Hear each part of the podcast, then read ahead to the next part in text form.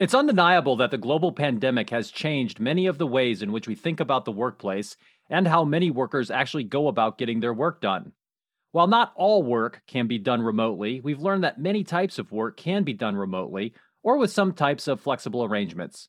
This realization isn't going away, and leaders now have to face this challenge head on.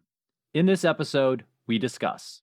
Welcome to the Indigo Podcast, an exploration of human flourishing at work and beyond. I'm Ben Baran of Indigo Anchor and Cleveland State University. And I'm Chris Everett of Indigo Anchor. For more information, please visit us at www.indigopodcast.com. this revelation isn't going away. I can see executives everywhere. They're like, how do we get this cat back in the bag? Look, I got my hands are covered in toothpaste. How do I stuff it back in the tube? I shh, now they know. Now they know, and they can't unknow. Where's That's those right. guys from the Matrix? Maybe we could just put something in the back of their spine and plug them in and turn them back into the automaton numbskulls that they always were before. Yeah, it's interesting, right? Now we know as uh, many workers at least have realized and many organizations have come to the realization that hey you know we can do this. We can do this remotely. And like you said you can't really make people unknow that. And so today we're going to talk about this leadership challenge of remote and flexible work and we're going to talk about what's actually going on right now. We're going to talk about unpacking this leadership challenge that's being faced by many executives and managers. And of course, we'll talk about some implications for people, leaders, and organizations. So, just to set the scene here for our listeners, let's talk about where we are right now, what's actually going on right now with regard to remote and flexible work. Well, one of the things, it's the number one trend for 2021 from the Society for Industrial and Organizational Psychology's annual list of top trends. Mm-hmm. So, out of all the stuff that they look at and do, this is the number one trend. That's right. So, you know, they, every year, the Society for Industrial and Organizational Psychology surveys its members and asks, you know, what do you see as the top trends? That's kind of survey number one. Survey number two, they say, well, here's what you said. We kind of put it in some categories. How would you rank these? And the number one trend for 2021, you know, perhaps unsurprisingly, is remote work and flexible work arrangements. And so we put some links in the show notes where you can check out all of the top trends as well as more information about them you know, each one has some ongoing updates, which is really great. So you can kind of keep track of that, as well as a link to a white paper written by Kristen Shockley of Baruch College, which she wrote back in 2014. It's on telecommuting, but it also has some relevant information in it. Uh, so, you know, a lot of kind of interesting findings. And by the way, one of the findings that she talks about in that white paper is that job satisfaction is highest at moderate levels of telecommuting. So, about two days per week. And a similar pattern was found with life satisfaction. So, you know, even back in 2014, people were liking this, seemed like a good idea. And of course, now that we are moving into this, uh, I hope we're moving towards a post COVID era.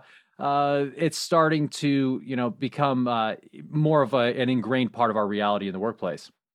Yeah, you know, I, I enterprise level business says, all right, you guys got to all come back from working at home and you could probably see a Spotify spike of Twisted Sisters. We're not going to take it because because they're playing it. People don't want to go back. But let's let's take a look at be sympathetic to the orgs. What work schedule really makes people happy? Well, it's whatever I want in the moment. And so if mm-hmm. you had mm-hmm. no work, you know, I know some people that, man, I sold my dot com or whatever, and, and now I don't know what to do with myself. They're bored. They're missing work. But if you give everybody nothing but all you could eat work, they're like, gee, I really want some time off. I want more time to see my family and stuff. And so you can see that in the data, right? Two days, you know, I want a little bit in, a little bit out. And I guarantee you put everybody on a two days, you know, four day work week that everybody fantasizes about.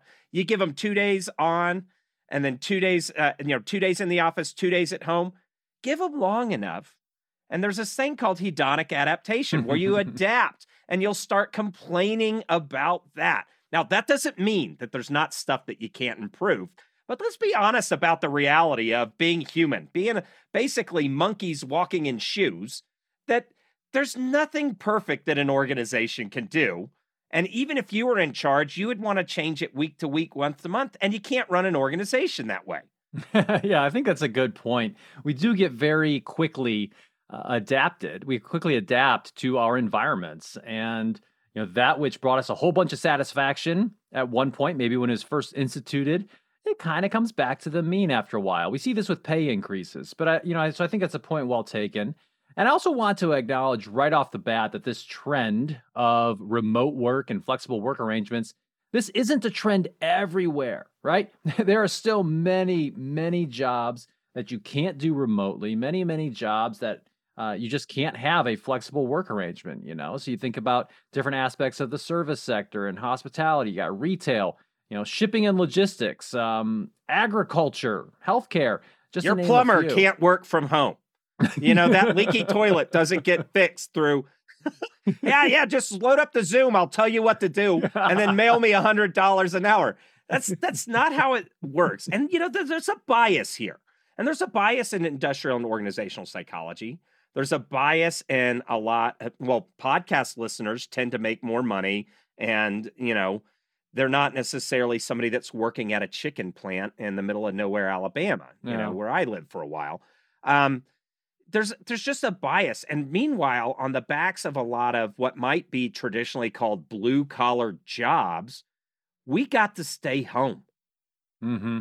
And and people say, well, gee, and some of our clients, Ben, right, have said, you know, the people had to come in and work at the manufacturing plant while all the executive team and HR and managers all went home. Why? So they don't get COVID. And right. you know, the guys have to show up like, well, what am I? Chop liver? I believe in the vaccine. I want to get but you know, there is a bit of I mean, it just ain't fair, to be honest. Right, right. Well, and so when we talk about things like, you know, working remotely, having these flexible arrangements, I think there is a tendency, and, and for various reasons, for us to focus upon the primarily uh, white collar knowledge work.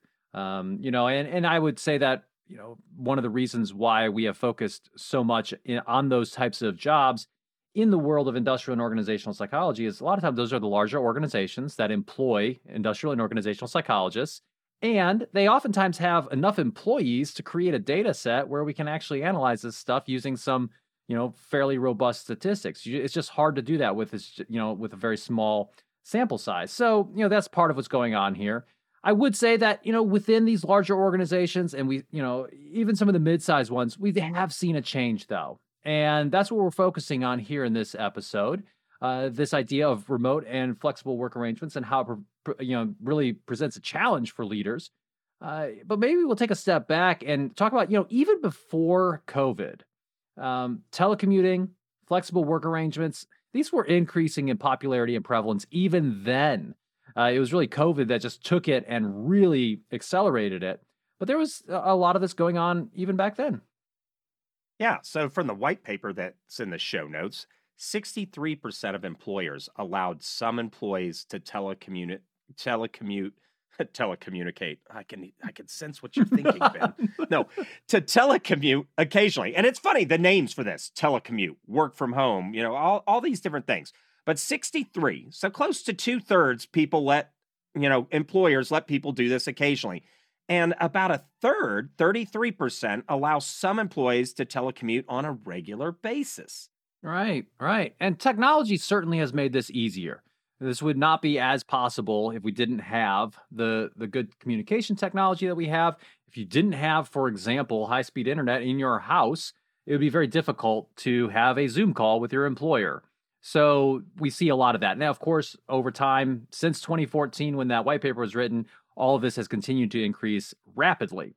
Uh, you know, but this overall conversation about flexible work, what the work day, the work week, even you know the work life should look like, this has been going on for a long time, and I'm not talking just a you know a decade or so. It's been going on for much longer than that.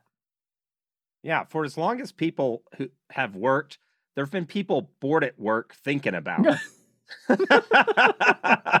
Probably probably. So but the thing is is we got to get some context. Like we were talking about that hedonic adaptation. We adopt to the level of hedonism we get at the moment be that one work day work week two day work week whatever but way back in 1869 uh, president grant ulysses s grant he issued a proclamation to guarantee eight hour workdays for government employees. And so once you do it in the government, then I'll, you know if everybody else is requiring 16 hour workdays or or like an old boss of mine used to say, you know what's good about a 24 hour workday or 24 hour day, Ben, is that there's three eight hour workdays in it. How many can you do? You know, so but once you did that in the government sector, which is a huge, you know, national employer, private sector workers push for those same kind of things, or they just leave and go work for the government. So, you know, private employers had to follow that. And then in 1926, Henry Ford did a 40 hour work week because he had done some research on his own, right? This is early in the kind of management science. Like, how do we think about this stuff? And he said 40 hour work week yielded only a small increase in productivity that lasted over a short period of time. So when he started looking at conceptualized, what was he looking at there, Ben? Yeah, well, I mean, he well, he was looking at the amount of time that people were spending at work, and he realized that when you made people work more than 40 hours, that there was really a very small increase in productivity. You know, that it seemed like there was a natural limit of some sort, that you got diminishing returns on that extra labor after 40 hours. And so, you know, that was 1926. Now, of course, there's much more history going on here than we're going to really have time to share because uh, certainly a big part of this was the labor movement and how unions played a role in all of this. We've came across an interesting piece of data though that uh, you know back in 1928 the economist John Maynard Keynes predicted a 15 hour work week within a century. And in 1965, a Senate subcommittee predicted an even shorter 14 hour work week by 2000 with seven weeks of vacation. So people have been fantasizing about this for a long time. And it certainly is not a new topic. Uh, 1938 is when the big piece of legislation got passed. It's the Fair Labor Standards Act, which required you know employers to pay overtime if people were working more than at that time is 44 hours. Then it was amended a couple years later to be 40 hours, and so it kind of became standard in the United States at least for there to be a 40-hour work week in 1940. It doesn't apply to everybody. You know, if you're exempt from that law, then it it doesn't apply um, if you're that type of worker. Um, but this is a, a certainly a, a concern that we've been wrestling with for a long time, and now we're adding on top of those concerns not just the duration of work, but how the work is actually being done and where it is being done. You know, we had COVID, and that certainly has caused a rapid shift in many sectors. Yeah. And so, you know, way back in the day, how many hours do you work? All of them. You know, if you're a hunter gatherer, well, when's the workday done? Well, when we get the buffalo or whatever, right? You know, and that persisted. We've had some pushback because we have some things we got to do in our private lives, this idea of going to a 15 hour work week and the emergence of like leisure, right? Yeah. We had to, I don't even know when the word leisure came into, you know, existence, but, you know, definitely became more common at that point. And now we're in this struggle of competition with our competitors who could maybe drive their employees harder and people who want to have a good life. And, you know, we want people to have time to raise their children, right? So they don't become numbskulls because then your future workers are are garbage. So, you know, it it becomes this circle, but it, it's so prevalent that a recent survey indicated that a majority of workers would choose a permanent work from home option over a $30,000 pay raise. And so I did the like on the napkin math. If you have 2 weeks of vacation, then that's about a 100 25 bucks, if I remember right, a day that they're willing to forego in order to be home. yeah, that's fascinating, right? And then that same survey uh, suggests that people would absolutely look for a new job if they weren't allowed to continue working remotely in their current position. And so, kind of as we started this episode, we are talking about how you know COVID brought this big shift in terms of how work is getting done. We can't put that cat back in the bag, so to speak. Not that you should ever put a cat in the bag. That's a weird expression. But, you know, we really can't unlearn that. We've realized that it can work, and now people have adapted to it. So now employers are going to have to figure out how do we make this work long term? This isn't just something we are going to do during a pandemic. And you know, you know what we also see is that many employers are prioritizing or at least publicizing, uh, you know, because they think that people think it's important, you know, this idea of remote and flexible work arrangements so they can attract job applicants um, because people are valuing those types of things. But this presents a real challenge. But pe- people will say they'll do all sorts of stuff. You know, back, forget about the COVID vaccine. Back when we had the anthrax vaccine, a bunch of people were saying, I'll get out of the army if I have to take this. Line up and get your anthrax vaccine. Okay.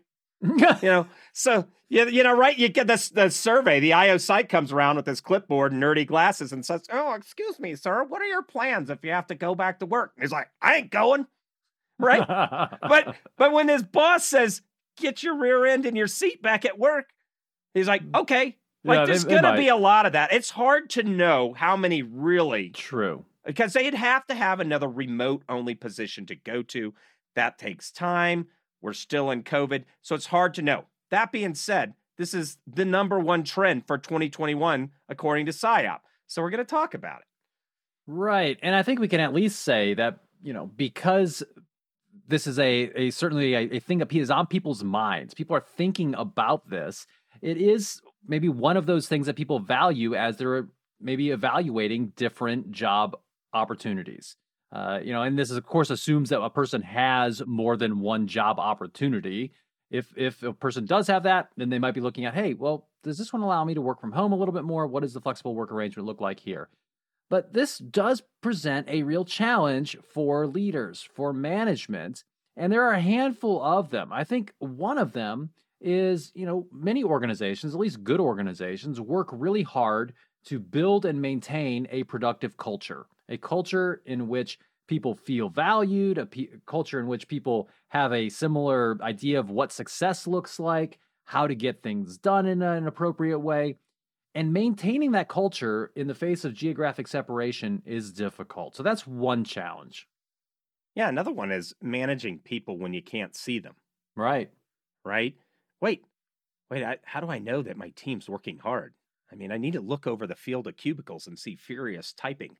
Mm. I hate loud typers, by the way. But anyway, you know, that's that's how they know. But how do I know they're not doing doing some laundry during our Zoom session or you know our weekly team? You know, people ha- don't know how to do that. You know, a lot of them don't know how to manage people when they've got them in front of them either. Mm. Too. There's that. You know. point well taken. Absolutely. You know, you bring up the point of how do I know what they're doing, you know, when I can't see them? It's interesting because, eh, okay, imagine you do see them all. How do you know that some of them aren't daydreaming? Right? how do you know that some of them aren't? If you can't Amazon necess- ordering. Yeah, right. Yeah, they're shopping for shoes. They're they're doing some cyber loafing, right? And you know, I guess your your IT folks could d- tell you that if you're uh, surveilling them. But managing people when you can't see them, I think it's it's definitely a challenge, at least a perceived challenge that many managers have, and one that people are going to have to deal with even more now. And then I think there's this broader kind of category of of the challenge, which is around communication and feedback and relationship patterns um, that you have among supervisors, direct reports, and teammates. And uh, because we do know, you know, fairly conclusively that relationships at work matter in terms of, you know, the degree to which people value each other, how they communicate, when they communicate, um, the willingness of people to give each other feedback and receive that feedback. All that's very important. And without the social cues that we have from face to face conversation, it can get more challenging. And so let's move now to really trying to unpack this leadership challenge a little bit more that executives and managers are facing with this increased prevalence of and you know potential uh you know long term uh flexible arrangements at work remote work um and, and you know we, we really kind of boiled it down into three different food groups or categories Yeah, but before we get into that, I I want to just everybody to put their imagination caps on and see a blank field. Now imagine you've got an internet provider. You only have one in your area and it's Comcast. At least that was the, you know, we hated those guys. And they didn't have to provide the best service cuz they were the only provider there. Right? And so they did the minimus amount and they knew they'd retain their uh, customers because who's going to go without internet these days, right?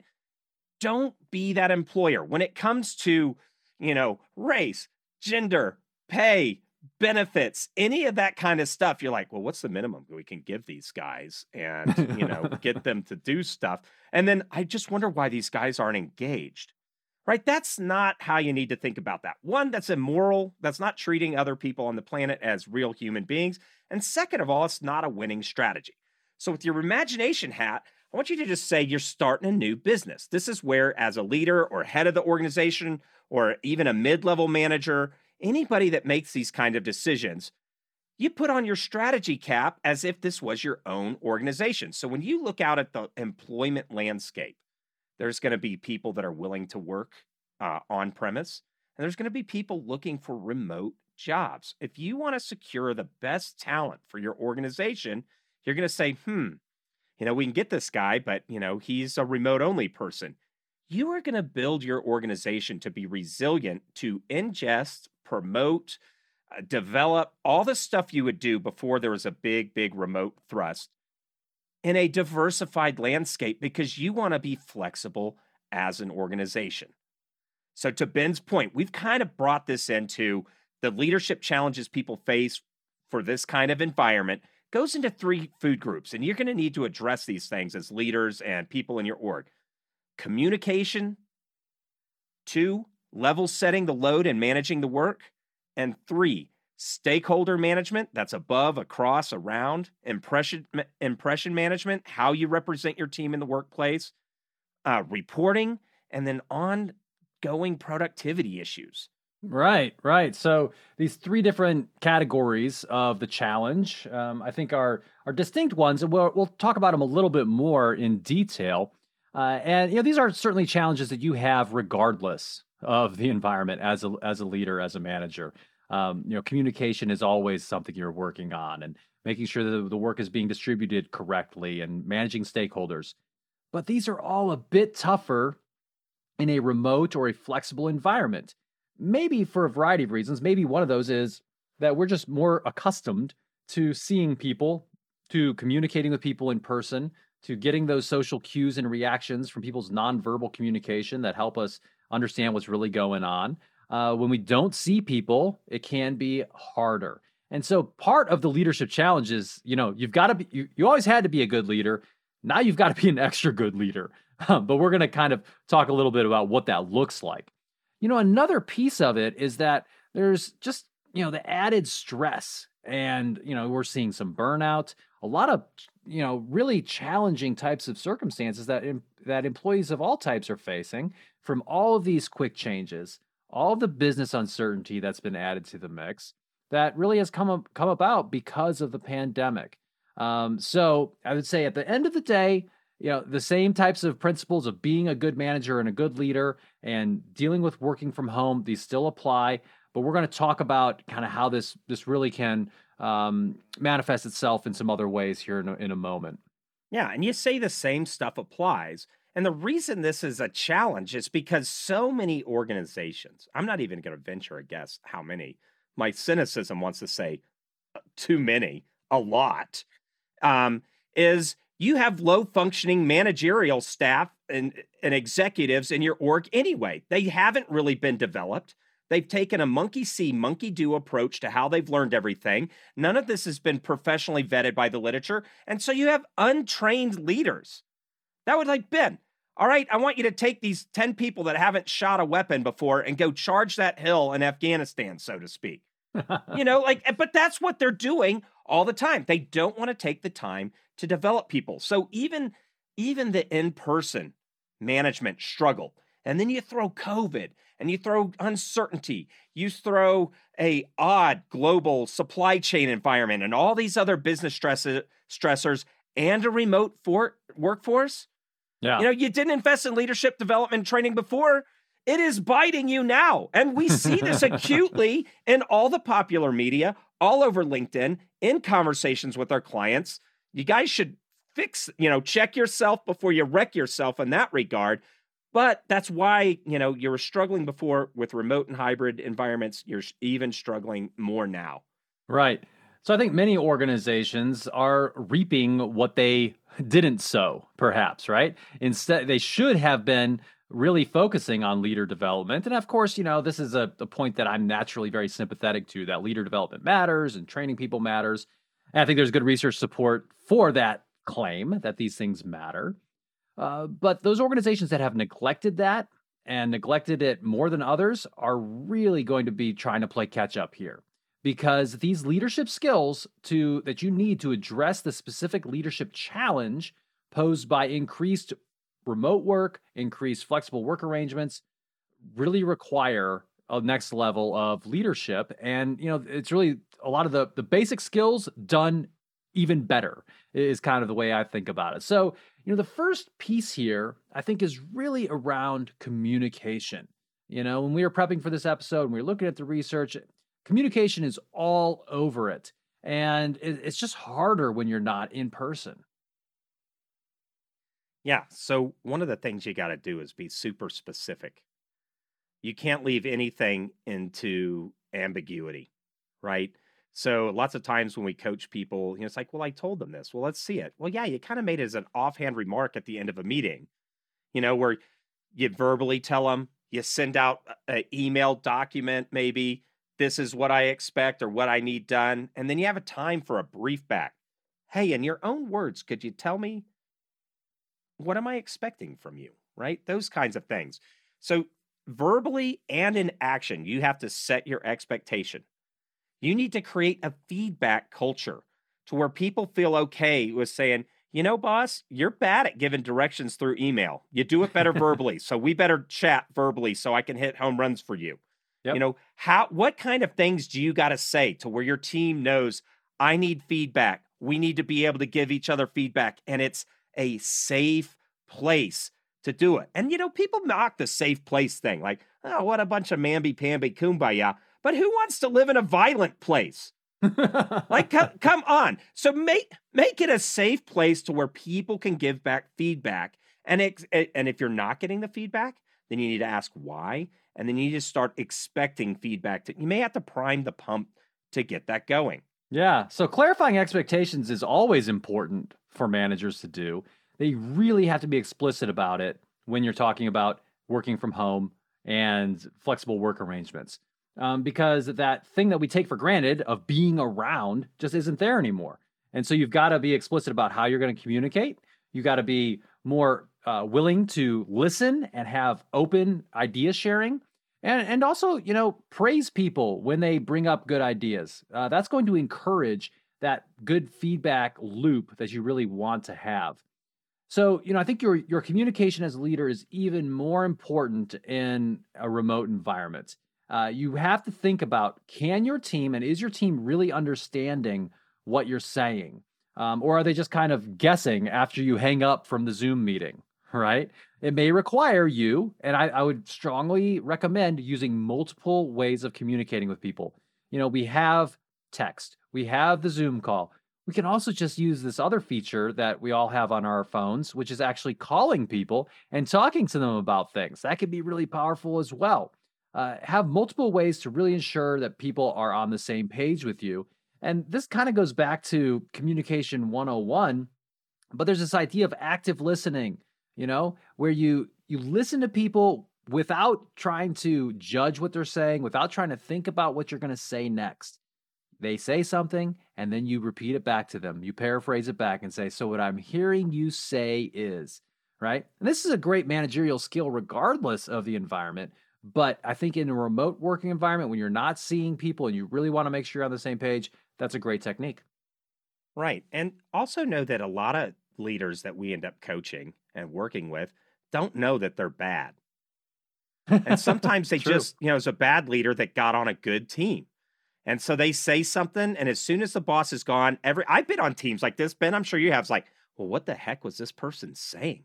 Right. I don't know. Hey, Filson, why don't you do this? Okay, I'm going to do that. What, you know, and then you start, you're triaging the ambiguity behind the back, maybe even emailing somebody on another team about expectations. Hmm. And then you're making your boss look good by not failing, right? Well, when people are remote, it's harder for them to triage that lack of direction, right? So you have to get that.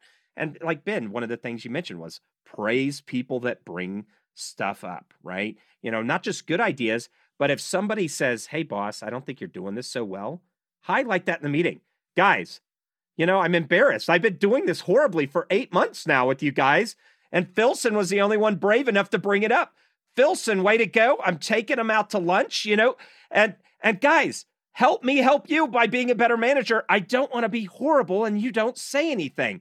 if you have that kind of thing, people, you know, you might get a delude, delusion or uh, a deluge of feedback, but that's great. That's better than not having feedback and having people triage behind your back. Yeah, so listen to the Filsons out there. Filson is doing a lot better. You know, when we first started this podcast, Filson was screwing up all the time. And, you know, he's really turned himself around. I think he's going to get himself promoted here soon. He is the one who's out there telling the boss, hey, boss, here's something that you need to do a little bit better. That is a gift. That is a gift that you receive as a leader from the people who you're trying to lead. So, you know, I think you also just need to, with regard to communication, be more intentional. All right. So I think one way to think about this is about establishing what we call in the military a battle rhythm for your communication. And what that means, and it's kind of, you know, a, uh, a jingoistic type of term, you know, referring to warfare, but um, battle rhythm is just like, okay, when and how are we going to communicate and give updates to each other? because that's so important on a military staff. You know, one other thing that we say on military staffs, which is I think a really great thing to keep in mind in any organization, is you should always be thinking about to yourself, what do I know? Who else needs to know it? And have I told them? Right? If we can all keep that in our minds as we're going through our work, I think we'll be a lot better off. So, you know, are you going to have, for example, daily stand up meetings or huddles, something where you all get on the phone for a few moments to talk about what you you're going to do today, what you got done yesterday, what's in your way, maybe kind of like the you know a scrum type of stand up if you want to, some sort of huddle, a check in, um, and I think you can do this both formally as well as informally. You know, I, I think people might appreciate. They might think it's a little strange at first, but they might appreciate if you as the boss just kind of off the cuff during the workday give people a call and just say, "Hey, just want to check and see how you're doing with stuff." With no real agenda you know um, once in a while i think that that could be really really powerful just to make sure that people truly see that you care about them as a person that you value what they do so you know i think you can do these types of things for work work related items in, in, in terms of having that battle rhythm of communication but also to ensure that you you you have a pulse on people's well-being that you are making them feel valued and that you're recognizing their efforts Right. You know, in the uh, workplace, Ben, they have this thing called the RACI chart, R A C I. And you put the kind of task or information or piece on one access, and then you put people's names, and you put a R, A, C, or I, which is responsible.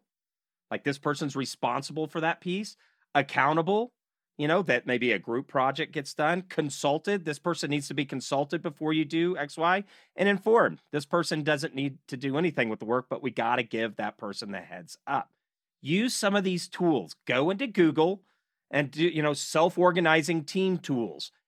Pick up some of these tool sets that will help you on communication and to create a platform for people to uh, get along, integrate, and deliver high quality work product. Now, within that, right?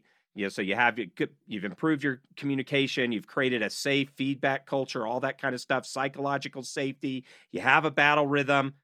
Some of the stuff you got to do is build a culture that's inclusive of people in different places. So sure. Some people have a happy hour, right? Or uh, you know, tea tea at two on Thursdays. So the team, it's you know, it's mandatory f- family fun time, and you might bring up the suggestion and you get a lot of groans, but just watch it. You do it, those new rituals that you're making for your team, people start will miss them if you get rid of them. Yeah, yeah. I think, you know, any culture in an organization, which has to do with those unwritten rules about how things get done, those assumptions that we take for granted, the values, what we really care about, how people interact, all those things are very important for any organization. And when you're not in the same physical location and you're working more remotely, having these more flexible arrangements, you, I think you have to be more intentional about maintaining and creating that culture. And I think the way to do that is to be mindful of what culture is and what different elements of culture can be, the different what we call artifacts of organizational culture.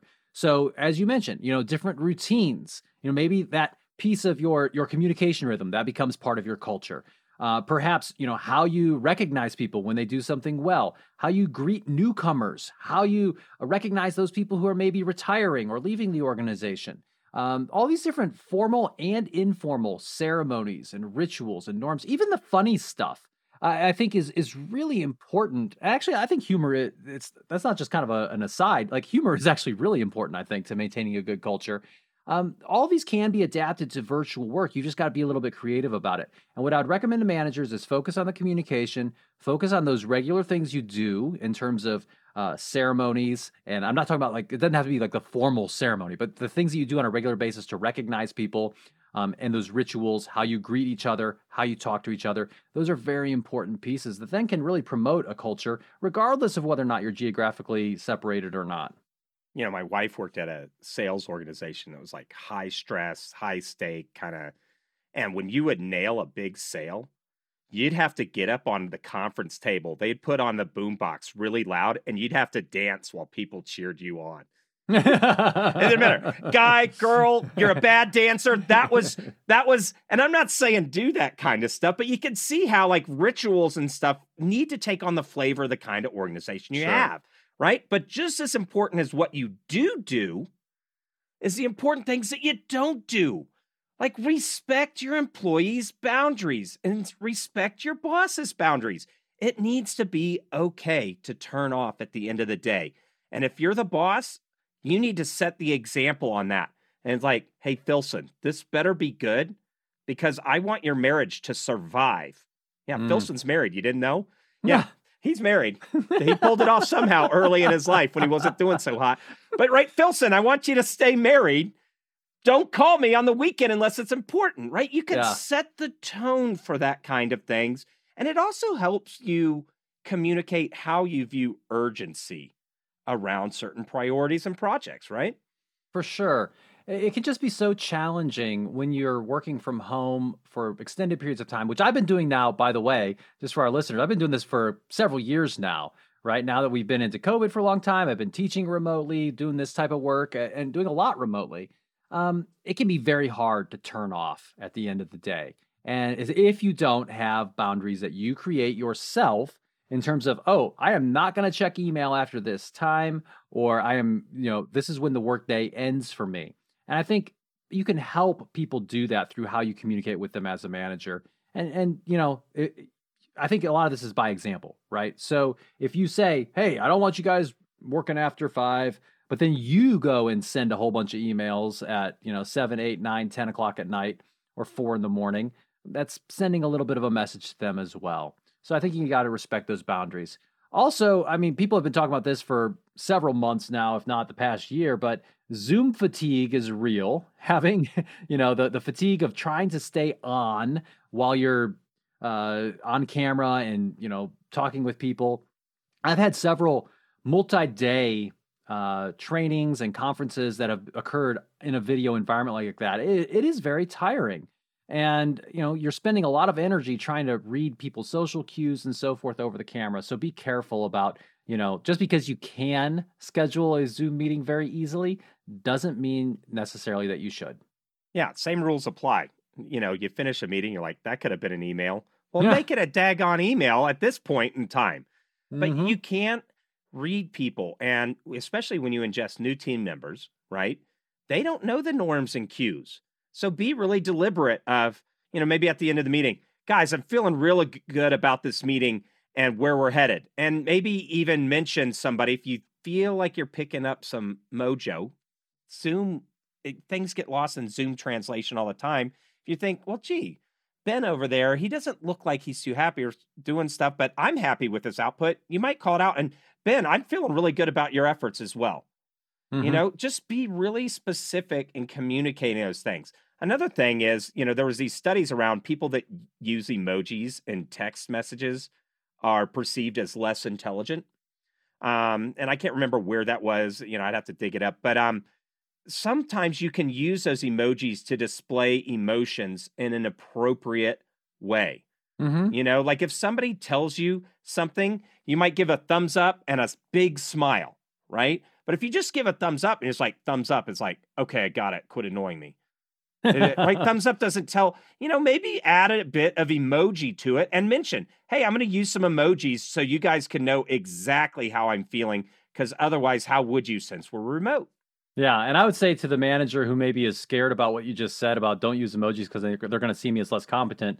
if you've established your competence and you're working hard on behalf of your people, they're not gonna. It's not gonna make you look worse. I don't think if you're you're using some of those uh, emojis to try to convey another level of communi- you know communication or emotion with your people. Um, you know, so another piece that I think is important to think about in terms of communication is taking a collaborative approach towards getting work done. Now, of course, this matters, COVID or not, uh, remote or not, but I think it really can be even more important in a flexible arrangement or a remote work environment because people are necessarily, by definition, in different environments as they're working right? And so getting their different perspectives is even more critical in that type of scenario. Yeah, and on the communication front, you know, some people I know in the military, you have a brief, the commander sits at the end of the table and he says, All right, S1, S2. And it's, you know, round the table, round robin. Okay. And then the commander puts out his dictation of what he wants to happen now. That's one way to do. If that's a norm in your organization, the challenge with that is that you are the single point of failure for communication. Mm-hmm. Right? Everything has to come to you. And so you you may keep some of that. Sometimes that's appropriate, right? Um, but sometimes you can take a more collaborative complo- approach on communication. You know, hey Ben, why don't you go onto the whiteboard here digitally and draw what you're thinking? And then you become more of a facilitator of the communication you ensure understanding, and it's less of this more command and control kind of, you know, round the robin, brief brief the highest paid person in the room type thing. Yeah, that's great. So we provided some practical tips on communication with regard to a remote work environment, a more flexible work arrangement. Let's talk now about that second group, which you know we kind of referred to as level setting the load and managing the work. Let's talk about some practical stuff there. And one, uh, I think, great way to approach this is kind of a mindset of, hey, I need to approach this as a strategist, as an owner of this type, this piece of work, of the business, right? How am I going to get this done? And then involve your team in problem problem solving, how you're going to get the work done. Right. That's that collaborative piece, right? You know, if you want to fire on all cylinders, you want to capture all the thinking, creativity, and inputs and outputs of your team. So involve your team. But you need to be really, and this is kind of like the communication piece, right? You need to be intentional about painting the picture for what success looks like. Hey, we're successful when we ship 100 units today, uh, a day at above a 95% quality score or something like that, right? By being very clear, if you can, co develop what success looks like with your team and then hold yourself to the own standards that you set as a team. But people feel ownership when they're involved with what success looks like and with solutioning how to get there. Yeah, yeah. People really do take ownership when you involve them in the solution process. If you're doing it genuinely, I think. Um, so you've got to be intentional about it. Help paint that picture for success. You know, part of the way I think about this a little bit too, as we are talking about this, is, um, you know, it's a little bit in terms of my professor role, it's a little bit like the difference between teaching in person and teaching online. And I found that teaching online, you actually have to be much, much more deliberate about thinking through what the work is, what success looks like, and how I'm going to communicate about it. Same thing goes here for a manager who's trying to figure out how am I going to get all this stuff done um, you may not know because of di- people's different arrangements what their capabilities are or how they're going to interact with the work. And that's why I think it's even more important in the in a flexible arrangement to put out what success looks like. Here's where we're trying to go. Now together, how are we going to get there? And that way you can try to figure out as a team how we're going to handle the work, how we're going to distribute who does what, and have some clarity around different roles. Yeah, and as your strategist, rather than I'm just Joe, director, senior manager, VP type person, you start thinking, you know, VPs get this, directors start to get this stuff. I need to think about how many, well, do I need 20 members to do this work? How many could be remote if I have to, you know, people are refusing to come back in? Do I need to have 10%, 20%? How am I going to handle the culture? I want to work from home too.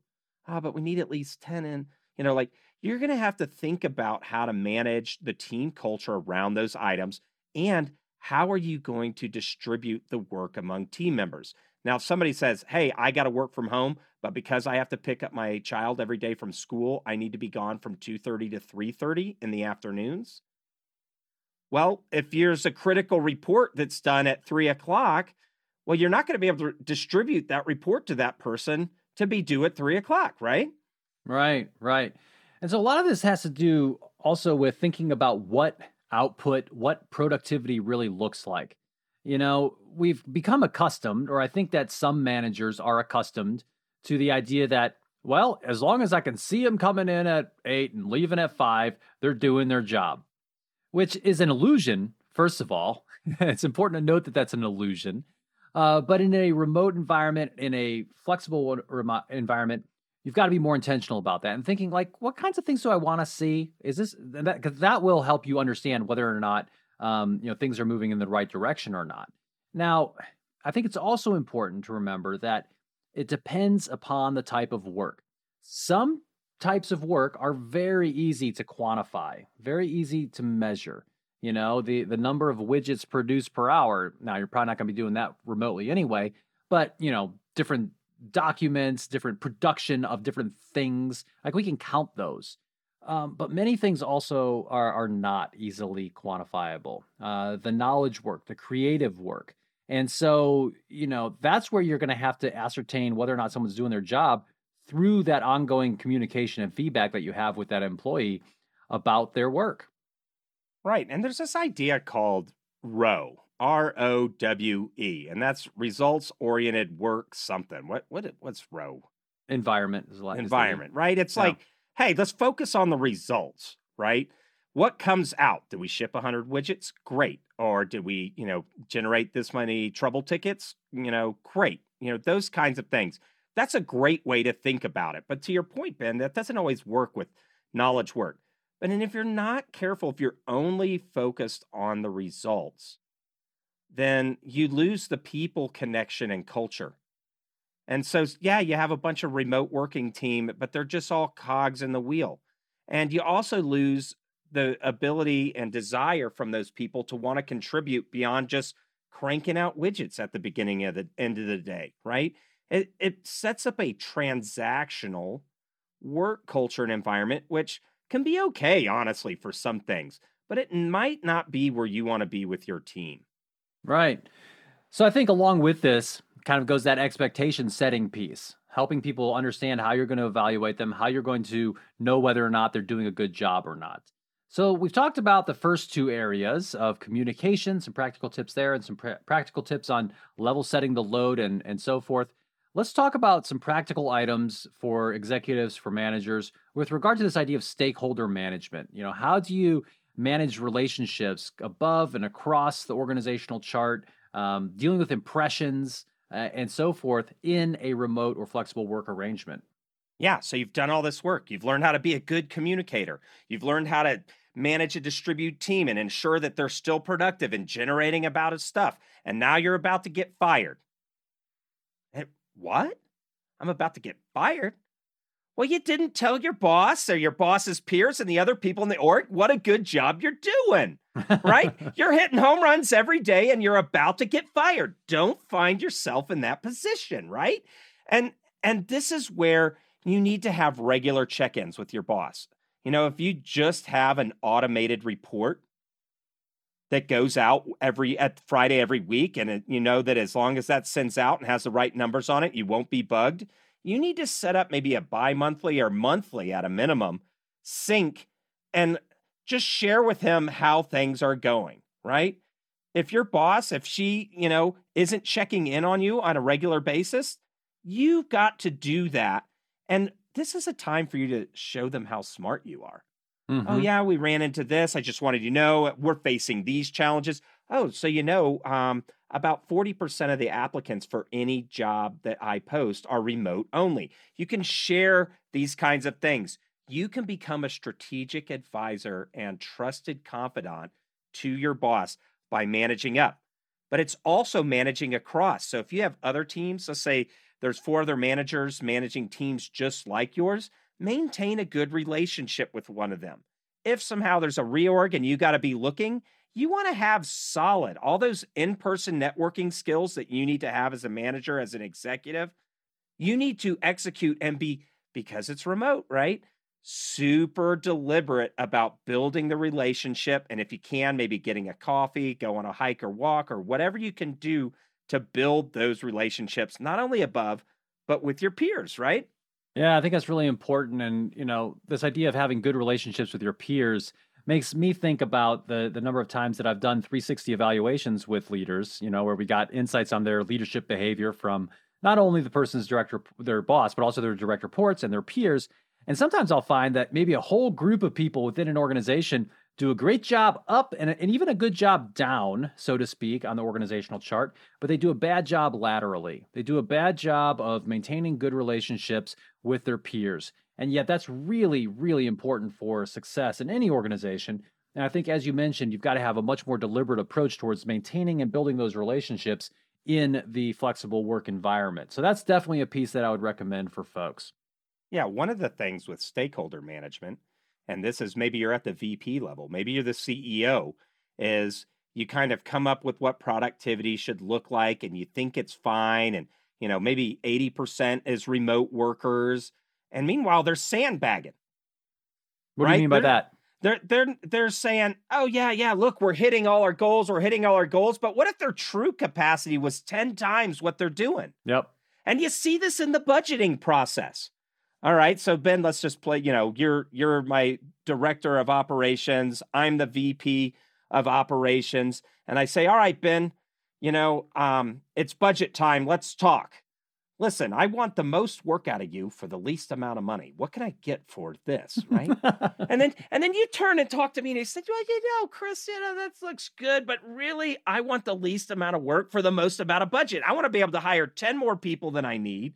I want to be able to have and both people are not really focused on a collaborative uh, alliance. A collaborative alliance is a word I like to use to how do we move the organization forward? So you've got to curate those conversations of, hey, give me the most for nothing, give me everything for nothing. That's not the right headspace. And so, as somebody that's at the executive level or even up the C suite, you need to have ways to check in and make sure your productivity isn't getting, you know, buffered where they're, yeah. you know, because people will organize around the most pay for the least amount of work. If they're smart, they will, right? Sure, sure.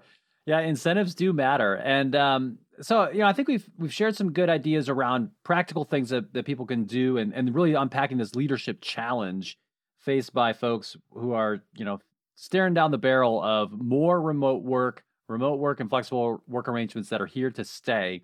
I'd like to, as we start to kind of wrap up this episode, I'd like to address a really important uh, segment of the workforce. And that's those folks who are not in management, right? And maybe you have no desire to be in management. Uh, first of all, that's okay. Uh, we need organizations and people who are awesome individual contributors. And I think all organizations that, uh, do a good job with managing their folks realize that. At least they should.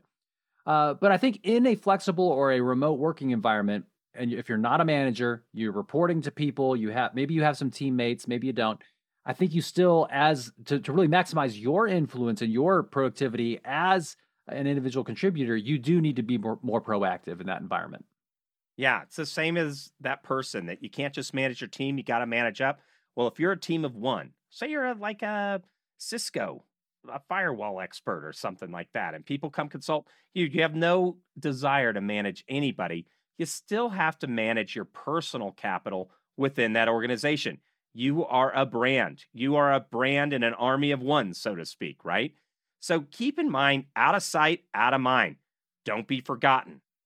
You know, sometimes you might have a bad ball, boss, one of those numbskulls, and we did an episode on bad bosses, but you may be a numbskull that has a guy that didn't get trained and he was bad in, in office. Now he's really bad remote worker managing. Just set up stuff. Hey, boss, you know, um, this is how I'm thinking about work right now. Um, what do you think about that? Okay, great. That's good. I'm just going to touch uh, base with you with this type of report on Friday. Would you look at this sample report and tell me if that's good enough for you? Oh, we're going to make a few changes? No problem. You'll get that every Friday. And I want to talk one on one at least once a month. How about it? Shall we yeah. do the first Tuesday of each month? You know, those kinds of things. You become so trusted. Man, this person's self organized. They do everything. And and then I can just sit around on my bad manager laurels. And and this, I'm, you're not going to get fired with that kind of boss management, right. right? Well, what I love about what you were saying there, Chris, is it's about hey, you're you're an individual contributor. That's where you want to be. That's that's what you love, um, and that's fine. Uh, and maybe you're not getting the management that you really need. You can create that environment by being proactive. You know, just just try something, see what jives with your manager with regard to reporting, with regard to communication and, you know, your manager will most likely either say, hey, this is all great, love it. Uh, or they may say, hey, you know, you don't need to send me everything, or hey, I need a little bit more of this or a little bit more of that. Uh, so, and, and, and ask for that feedback, right? Say, hey, boss, I'm going to start doing this. What do you think?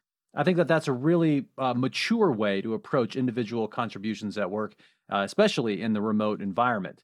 Uh, and I think it's a, uh, even more important to keep in mind that what's obvious to you is not obvious to others. You're going to have to do more communicating, more explaining. Uh, and this is really about kind of cultivating your own leadership capabilities uh, in and of yourself because you don't need a title to be a leader. Yeah, I mean, that was been all through my consulting career and back when I worked in uh, learning and development in an enterprise size organization. And, you know, I'd say, well, we don't have to teach that. Surely they know it. and then after you do the instruction design and all that other stuff, then you find it's like, oh no, they they needed some more work on these foundational items, uh, and and even mention say, hey guys, I'm falling new on this team. We have um, a podcast where we talk about transitioning into new roles, um, which we can put into the show notes. But you know, you say, hey, at first I'm going to over communicate because I just don't want to miss anything, and just let people know you're over communicating, and they'll they'll dial the volume down down for you. Sure, sure. You know, I think it's also helpful if you, as the individual contributor, look for better ways to get things done. You can do this thing we call job crafting, where you kind of create your own job in some ways and, you know, make it what it needs to be for both yourself and for the organization with, you know, good collaboration with your management team. Uh, offer suggestions on, on ways to do things better. That can be really, really helpful. Another piece that I would definitely recommend for anyone in a remote work environment, uh, be be you a, a, an individual contributor or even a manager, is you got to watch out for your own well-being. This is huge, right? Especially if you're working at home all the time. If you can, if your home supports it, try to have a distinct place in your home where you do your work. Create a schedule for yourself. This will be helpful for you to have a sense of stability you know, one kind of p- potentially superficial or silly idea, but I think there's some merit to it is, you know, maybe even consider wearing different clothes while you work, right? Put on something that's a little different than what you normally would wear that day, um, and then change out of them at the end of the day. And the reason for this is it kind of provides you with a, a psychological demarcation between work and non work. You know, maybe you, even if it's just from going from shorts to jeans and no back pants to shorts to pants. I definitely recommend at least pants, right? So I, I think that's a helpful thing for for you to do, um, just to give you give yourself that mindset that hey, now I'm doing something different. I'm going to move back to a non-work environment. I'm going to change my clothes and uh, and get back to family time or whatever. Yeah, and for those of you that have been you know, doing this and they're going to start bringing you back. You maybe want to negotiate, you know, that kind of thing. Take a look at what's going on in your day to day, week to week. Are your hours really coming down because you're saving commute or are you working during those commute? Yeah. You know, some people miss the commute because they're like, you know, 30 minutes work, 30 minutes back. There was one hour a day where nobody could mess with me except the numbskulls driving their cars around me. Right. Yeah. And so just be looking at that because some of these guys are going to require a pay cut or a, you know, there's going to be a lot of that stuff. Make sure you're taking a realistic look at what work from home has meant for you because, you know, with COVID and all this other stuff, you know, maybe it was a better scenario. But yeah. looking at making that an ongoing piece of what your work life looks like and where you're trying to take you or if you have a family or people that you're with that are on this cohort of life, you know, take take an honest assessment of that. It's not all, you know, roses. And certainly one very concrete thing that you could suggest to your boss if you're not commuting anymore is you you know, you could say, "Hey boss, you know, because I'm not commuting anymore and I'm not having to make that transition, you know, into my workspace as much, um, I would like to use some time every week on on the company's dollar, um, you know, to listen to the Indigo podcast because that just really helps me flourish at work and beyond. So, you know, I think that's an important piece for for everyone out there to certainly tell their bosses about. Yeah, listen to the Indigo podcast. Let's promote this guy now. That's right. That's how. hey, hey, it worked for Filson, right? So today on the Indigo podcast, we've talked about the leadership challenge of remote and flexible work. We talked about what's actually going on right now. We did a little unpacking of the leadership challenge faced by many executives and managers, along with some implications for people, leaders, and organizations. Thanks for listening to the Indigo Podcast. If you like this podcast, please consider helping us by rating us on Apple Podcasts or wherever you listen, telling your friends about us, having us on your podcast, or mentioning us on social media. Our website is www.indigopodcast.com, where you can access more information about us and this episode. Thanks again, and we look forward to talking with you again soon.